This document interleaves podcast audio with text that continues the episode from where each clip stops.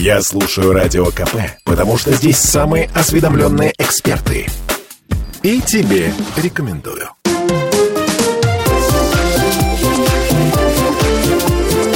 Открытая студия.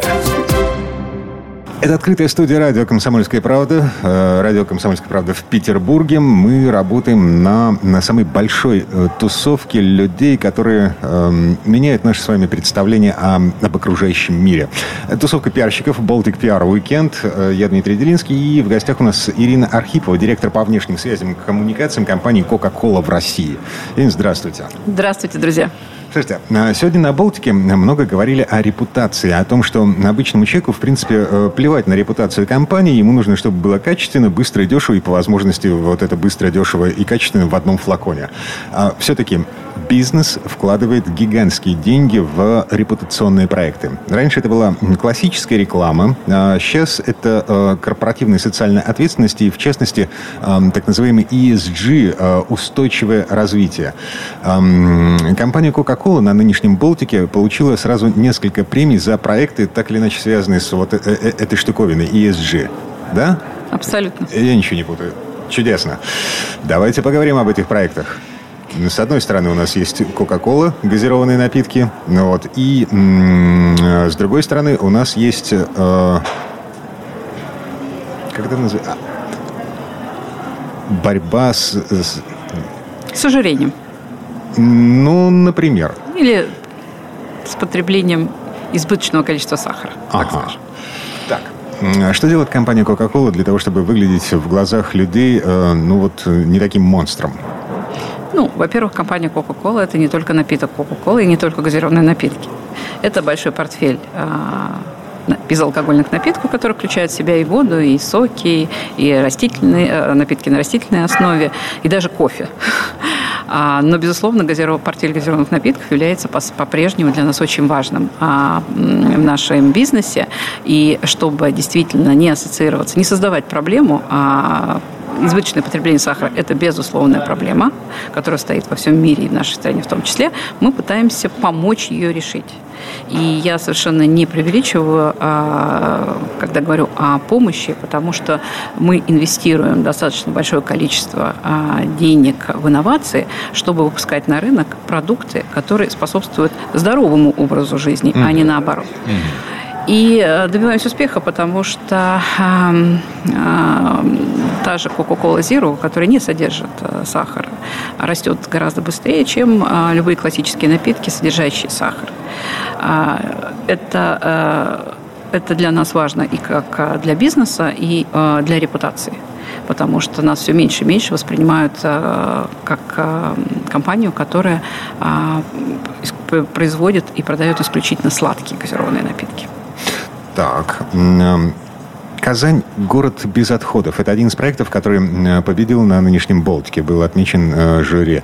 О чем эта история? Что это такое?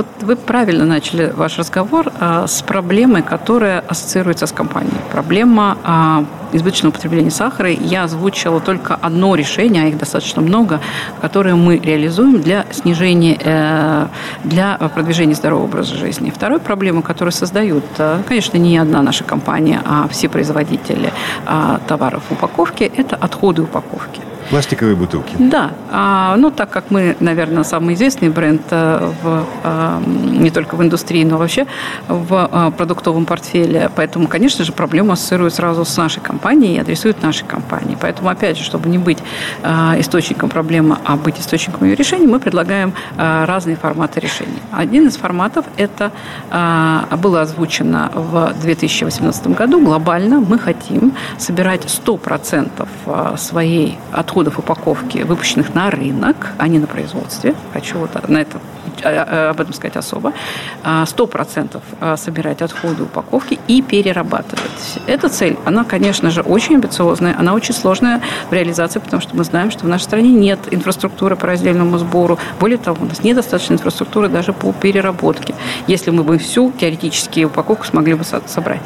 Поэтому эта цель у нас стоит до 2030 года, но у нас есть дорожная карта, по которой мы идем. И вот один из, так скажем, пазлов в этой дорожной дорожной карте, это как раз а, создание вот такого шоу-кейса, если хотите, такого пилота, который мы вместе с Республикой Татарстан реализовали в Казани. В России это первый такой эксперимент, когда мы всю э, упаковку, которую реализуем в городе Казань, собираем и перерабатываем 100%. Как, погоди, как, как это работает? Как практике? это работает? Да. А, цель, которую мы озвучили к 30 году, должна работать по всей стране. Но чтобы показать, что это работает, мы взяли отдельно взятый город. Мы понимаем, какой объем продукции. А еще раз повторюсь, это не только газированные напитки, это и соки, и воды, которые упаковываются в пластик, в стекло, Э, в, в картонную упаковку, мы собираем раздельно, вывозим на производство по переработке, перерабатываем, и потом переработанный продукт вторично используем в нашей же собственной упаковке. То есть фактически в Казани мы свели к нулю наш экологический след, а, связанный с отходами упаковки.